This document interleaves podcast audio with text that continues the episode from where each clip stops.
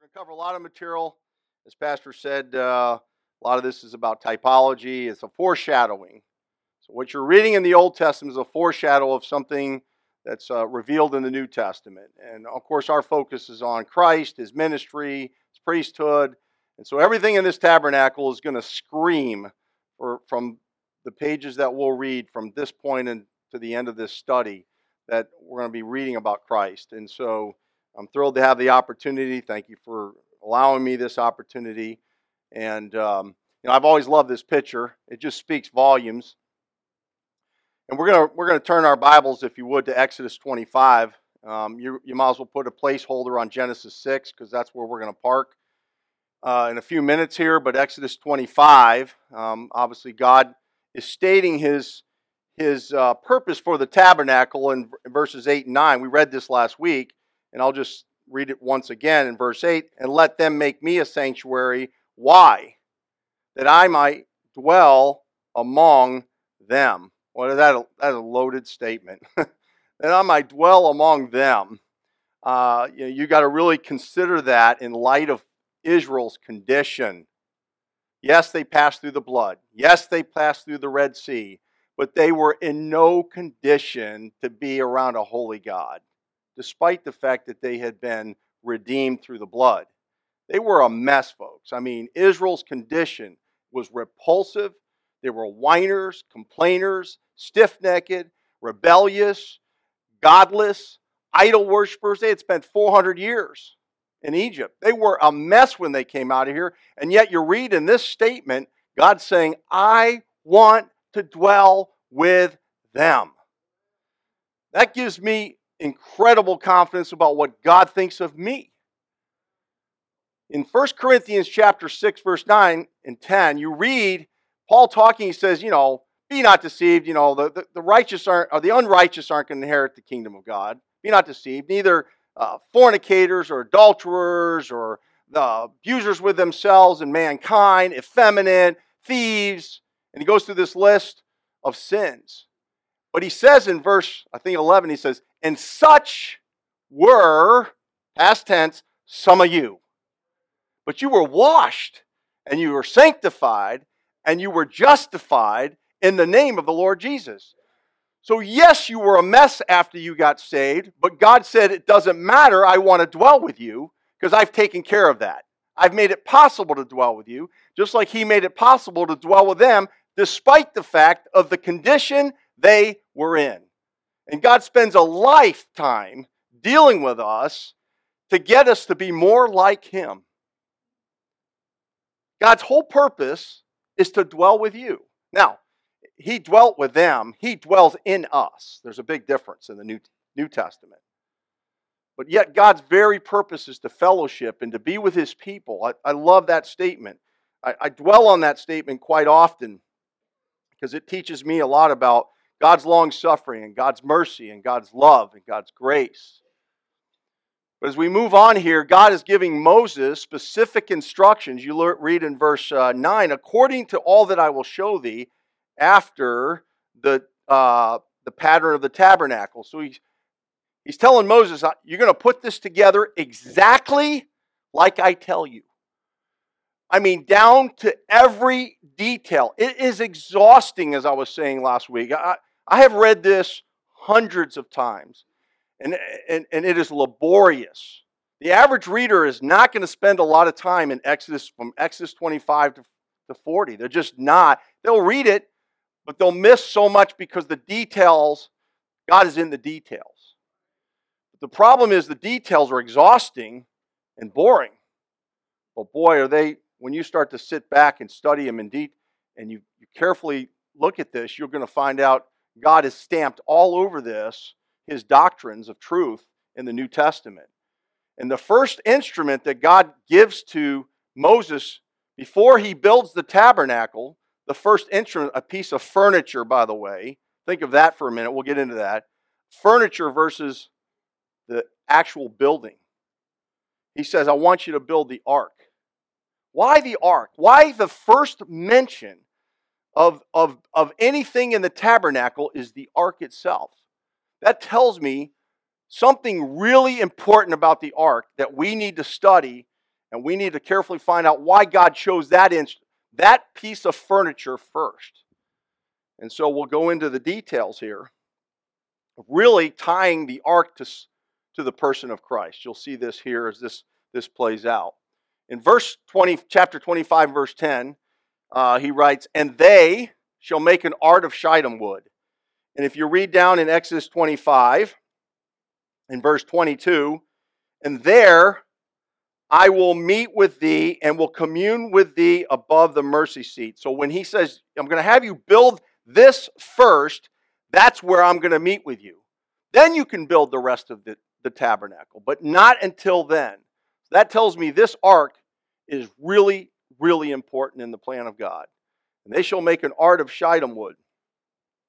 I go back to what, as Pastor was talking about, types and the foreshadowing. As we read, Abraham sacrificing his son was a picture of God the Father sacrificing his son, Jesus Christ. We see that throughout Scripture. Last week we studied the smiting of the rock. Paul made it very clear that rock was Christ. The interpretation was there for us. Now, the Bible doesn't come out and say that ark was Christ, but we're going to prove that out this morning. So in typology, we see throughout that these are going to point to the person of Christ. But in John 5, and that, I always tell people, spend a lot of time just meditating on chapter 5, verses 30, around 39 through the end of the chapter. And you'll see, as Christ is speaking to the doctors, the Pharisees at the time, the doctors of the law, he says, "You think you have eternal life." By the way, they were staring at eternal life, and they had rejected eternal life because they didn't believe his words. It wasn't they didn't believe in him, they didn't believe his words. He says, "Search the Scriptures." This wasn't a casual just read skit. He said, "You're the doctors. You haven't memorized the first 5 books which Moses wrote." They memorized it. Think of that. They were meticulous as they wrote out the Scripture, the scribes would. And the Pharisees would search the Scripture, but he tells them, "Search the Scriptures, for in them," the Scriptures, the Old Testament, "are they which testify or speak of me." Well, I don't see his name stamped on the pages in the Old Testament, but he is everywhere in the Old Testament. From Genesis 1 to the end of Malachi, Christ is stamped pretty much on every page, if you're willing to look at it. And so he tells them in verse 30, I'm skipping about 39 or 40, he says, in John chapter 5, he says, "For had you believed Moses," so he's already correcting them, because they're the ones who wrote, they're the ones who had memorized Moses' Scripture. "Had you believed Moses, you would have believed me. For he," Moses, "wrote of me." There's the foreshadowing. There's the typology. There's the figures of the Old Testament pointing to Christ, his ministry, and his work. And here we read, reading about the ark is going to scream of Christ. The ark is Christ. Just like Paul said, that rock was Christ. I'll say that ark was Christ. Now there's something uniquely different about it. It wasn't just the ark itself. It was the presence of God on the ark that made it. And we'll see that here in a minute. And you'll see this terminology pop up throughout Exodus from chapter 25. It says, "I will meet with thee and commune with thee. I will meet with thee and commune with thee." Again, the emphasis of God wanting to be with his people. You see it in chapters 30, verse 6, verse 36. God is constantly saying, "I want to be." Think about it, every day. God's saying, "I want to spend time with you today." The question is, do we want to spend time with God? And that's the challenge as we read through this. We have to think about it, because when I read about the ark, it is a foreshadowing of the Lord Jesus Christ. Think of it this way. It is the blessed person of Christ that gives value to all the work. And so we see this order, and we'll talk about this in a minute, in Scripture. It's the person of Christ that gives value to the work. So the ark was important for God. He said it's the first instrument. But it wasn't the ark itself that was important. It was the person of Christ on the ark that made it important. And there's a valuable lesson in that. The presence of God in the ark is what gave the entire tabernacle, which I'm supposed to stay on this side. Not that I'm favoring this side of people. I've been warned to stay on this side for the video's sake. The presence of God upon the ark that gave the entire tabernacle purpose. If you took the ark away, which was the dwelling place of God, then everything in the tabernacle, including the instruments, had no purpose. What can we learn from this? Your whole life is about the presence of God. Everything you do, your marriage, your job, your family, your work, your hobbies, everything, God wants to be in the center of your life. From sunup to sundown and more. But we take God out, then everything we do is without purpose.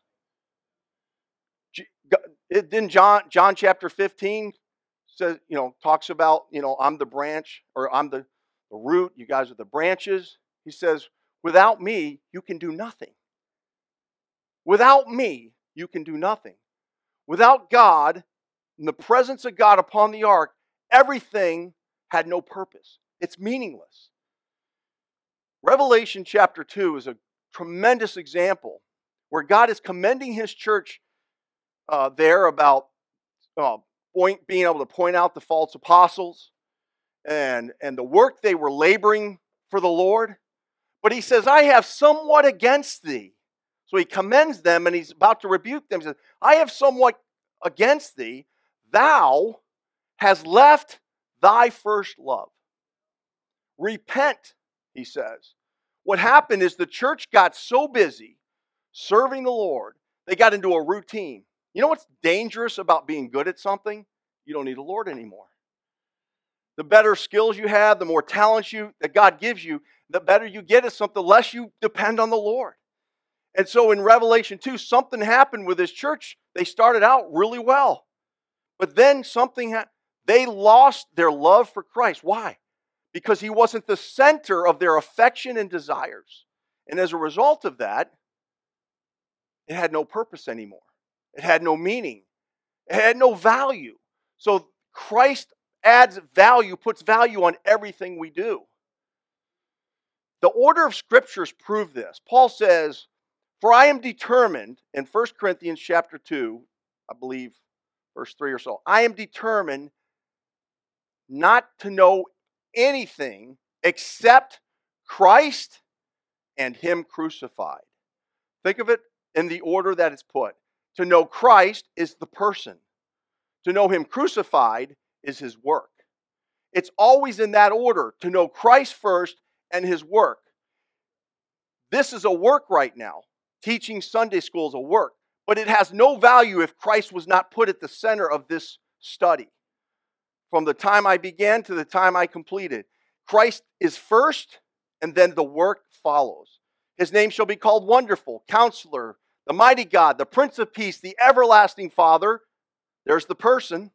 And the increase of his government, there shall be no end. There's his work. The order of scriptures always, Christ, the person, then the work. So that's what we see here in the ark. The order also, you see this in Scripture with grace unto you and what? Peace. Every salutation. Grace, peace. Grace, peace. Why? There's no peace without grace. The Scriptures have a lot of order to it. I mean, in fact, it's entirely orderly. God's an orderly creator. Melchizedek, king of righteousness, and the king of Salem. Think about the king of righteousness, and then Salem was second. Why? The peace. First righteousness, then peace. You can't have peace without righteousness. The world's trying to gather peace without the righteousness of God. Order of scripture is important. And here the order is the ark first. And God said, I'm going to dwell there. And because I'm dwelling there, I'm going to dwell with you. You take away the presence of God in the ark, then everything is meaningless at that point. It's all vanity. It has no value. You're wasting your time. So, we continue to read on about why this ark is so important. And we're going to go now to Genesis chapter 6, because this is the law of first mention. And I've always been fascinated with the law of first mention. For any student of Scripture, it's important. Why does God mention it first? What is it related to? What is it teaching us? And the law of first mention is where we're going to read about the ark first time mentioned in Scripture. Now, it's mentioned, we know, 3 times. It's mentioned here in Genesis 6. It's mentioned in Exodus chapter 2, where Moses was placed in a ark. And then we read about the ark in Exodus chapter 25. So 3 times. But what can we learn from the law first mentioned in Genesis 6 about the ark as a type of Christ? So, in verse 14, we'll talk a little bit about the context here in a minute, but verses 14, he says, "Make thee an ark," there's the first mention, "of gopher wood." And again, really important to see how this is going to point to Christ. We see here the Ark of the Covenant in the presence of God. And then we see the Ark of Noah. What do these two have in common? They're entirely different. At the surface, at face value, they seem to have nothing in common. But yet, when we study this out, they have everything in common. They are tied together as a picture of Christ. And so, that's what we're going to dig deep into here. So we're going to look at the context of Genesis chapter 6. Remember, it's the first mention of ark. What is the context of the first mention of the ark? In verses 5, most of you are familiar with this chapter. In verse 5, it says, "And God saw the wickedness of man that was great in the earth, and that every imagination, the thoughts of his heart, was only evil continued." Wow, we could park there for a while, and really, there's some good preaching material there. We live in the world of accessibility. And I believe that the thoughts of the imaginations of the thought is driven by accessibility. The more information we have, the more wickedness that's out there promoted, the more that's entering the mind, the more that fills the heart, and the more the heart responds. And so there's a lot of correlation between what we're reading here and our modern day world. But certainly conditions were bad in that day that God's going to declare a judgment. So with the ark, we have the wickedness of man, the sin. Man was godless, depraved, no accountability to God. Sound familiar? We are living in a time like no other. Now, can I say this is as bad as it was 500 years ago, 1,000? It'd be hard to say that. I think every part of history probably has a lot of wickedness. What makes it different today is the accessibility of that wickedness. But here we saw that connected where God wants to build an ark, sin is prevalent throughout society. Number 2, the Lord says, "I'm going to destroy man." So God has a warning for mankind. He's had enough. He reached his point of no return. And God says, "I'm going to destroy man whom I've created." That's a loaded statement, by the way. And you know, you think about it, he gave them a warning of 120 years in this judgment. So he gave them 120 years to hear the message and to watch Noah. Now, the Bible says Noah was a preacher of righteousness in 2 Peter chapter 2. Preacher of righteousness. That tells me he declared God's message to a depraved and godless society who did not respond to the message. Now, you talk about a tough ministry. I mean, Noah spent 120 years building an ark when there was no rain, the thought of rain was never seen or experienced. It came from the earth. And so here's Noah giving a message that God's going to destroy the earth with rain. You got to imagine how people responded to that. At the end of his ministry, and I'd say it's a tough ministry, he had 7 converts and a bunch of animals. From man's perspective, that's a failure. 120 years and 7 converts from a preacher of righteousness. We all say he was a minority when he went into that ark. But brother, when he came out of that ark, he was a majority. So God's not always about the numbers. God will have victory. It's interesting also in this context of sin and judgment that Noah, the preacher of righteousness, the animals obeyed the message. Isn't that interesting? The animals were willing to come out of the rain, as they say. In Isaiah chapter 1, verse 3, it says, he says, the ox knoweth his owner, the ass his master's crib. But my people doth not know, my people doth not consider. That statement is a declaration of shame on God's people. They didn't know where their blessings were coming from. They didn't know who their owner was. They didn't know where they were to rest at night. But yet the animals did. And you find in Genesis 6, it's the animals that obeyed God and got into the ark. Not God's or the people that God created, other than the 7 converts that Noah had. So the Lord said, I'm going to destroy man whom I've created from the face of the earth. But with sin and judgment came a remedy. And this is a real critical piece. But with thee will I establish my covenant, speaking to Noah, and thou shalt come into the ark. Come into the ark from what? From the judgment's coming. That tells me the ark is a place of refuge for the sinner. It tells me it's a place of security for the sinner. It's a place to hide from the wrath of God. And those that went in were safe and secure. Those that were without incurred the wrath of God.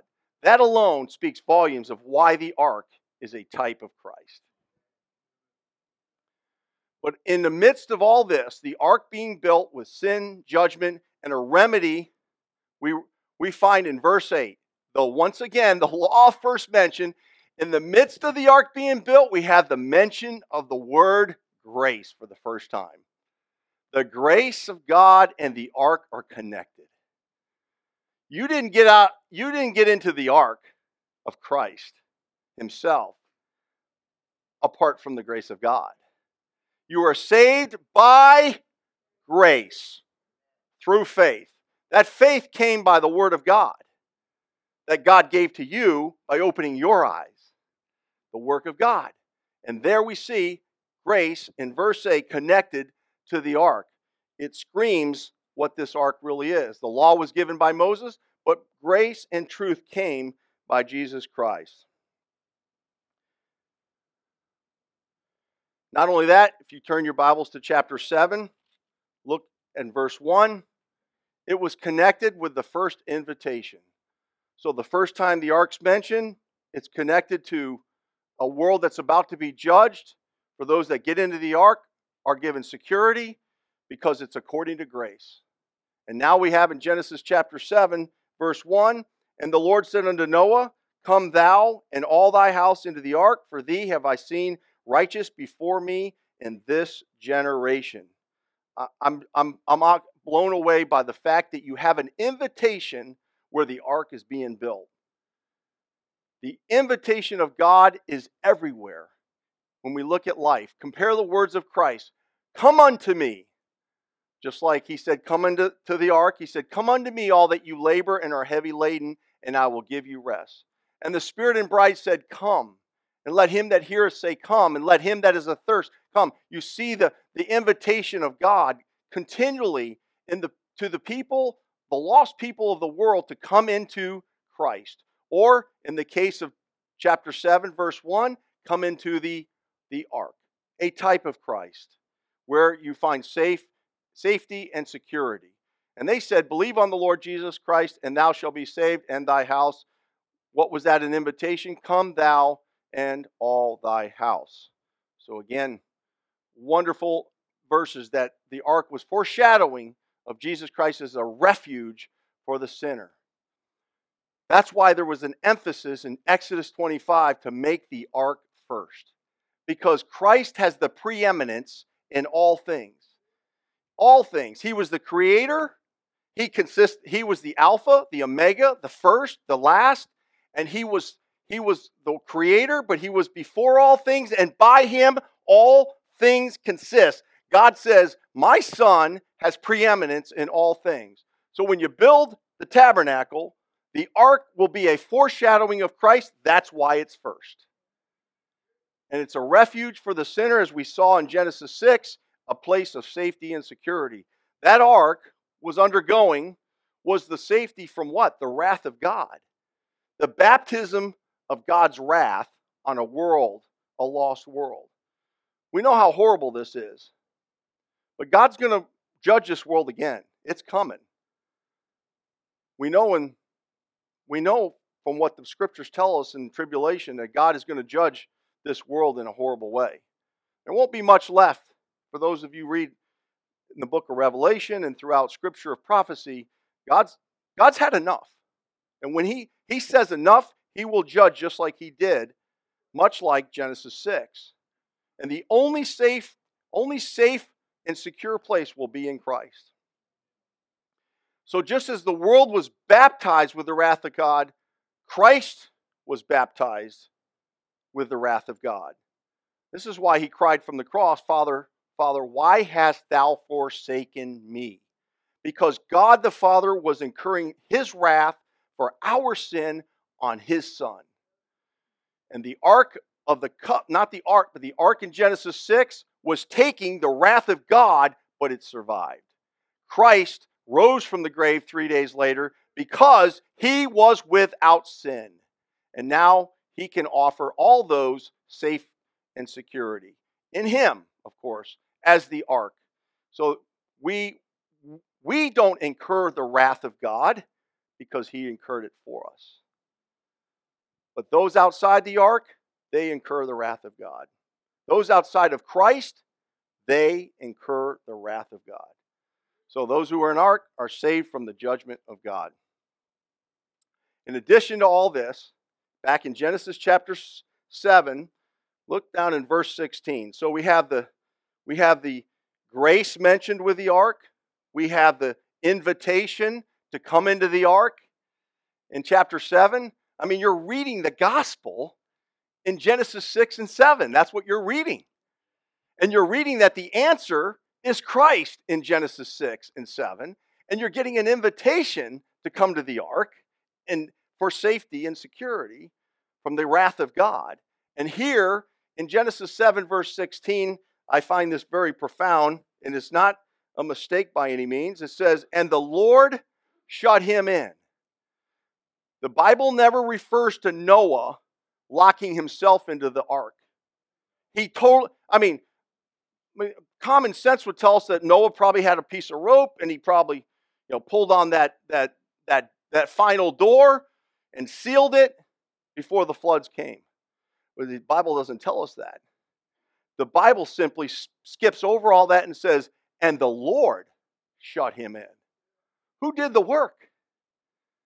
When all the animals were in, and Noah's 7 converts, his family, God says, I got the rest. It was the Lord that told him to build it, how to build it, gave him the ability to build it, called the animals, they obeyed God, they got into the ark, and in the end, God says, I'll shut you in. I started it, I'll finish it. God's salvation is his, not ours. He gives it to us. You ever hear anybody say, I think I lost my salvation? You ever hear anybody say that? I had somebody come up to me last night, I'm not sure I'm saved. Well, it wasn't yours to lose to begin with.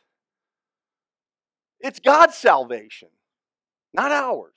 He gives it to us as a free gift, but it's his. He's not taking it back. So we see here the Lord shut him in because the Lord started the work and the Lord will finish the work. How encouraging is that? It's Lord that does the sealing.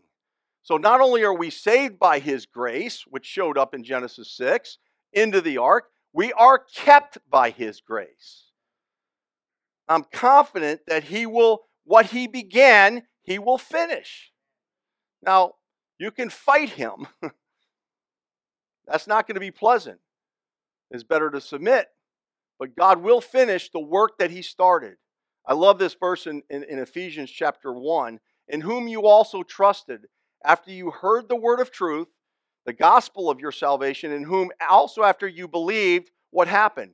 You were sealed. The Lord shut them in. He did what? He sealed them. We didn't do it. We are vacuum sealed by God. We are baptized into the body of Christ. Oh, it's 10:50. Thank you, brother. It's time to go. So there is my place to stop. And we're just getting started. So you have to there's a lot to digest here. I get it. There's a lot here. I want you to go back and meditate on Genesis 6 and 7 and see the gospel and see Christ in all of this. Such a blessing. With that, let's go, Lord, in prayer. Father, thank you, Lord, for this good day. Thank you for opportunity to worship Christ. Thank you, Lord, that your scriptures lift up Christ, that, Lord, we can be drawn closer to him. Thank you for the truth. Help us, Lord, to meditate on these things and to put Christ first as he has the preeminence in everything we do and should. And I pray you bless, Lord, in Jesus' name. Amen. If you would like to know more about the Lord Jesus Christ, you may contact us at the church website, gospelbaptistchurch.com, or you can go to Facebook and type in Gospel Baptist Church, Bonita Springs, Florida. Also, you could call the church office at 239-947-1285. Thank you, and God bless.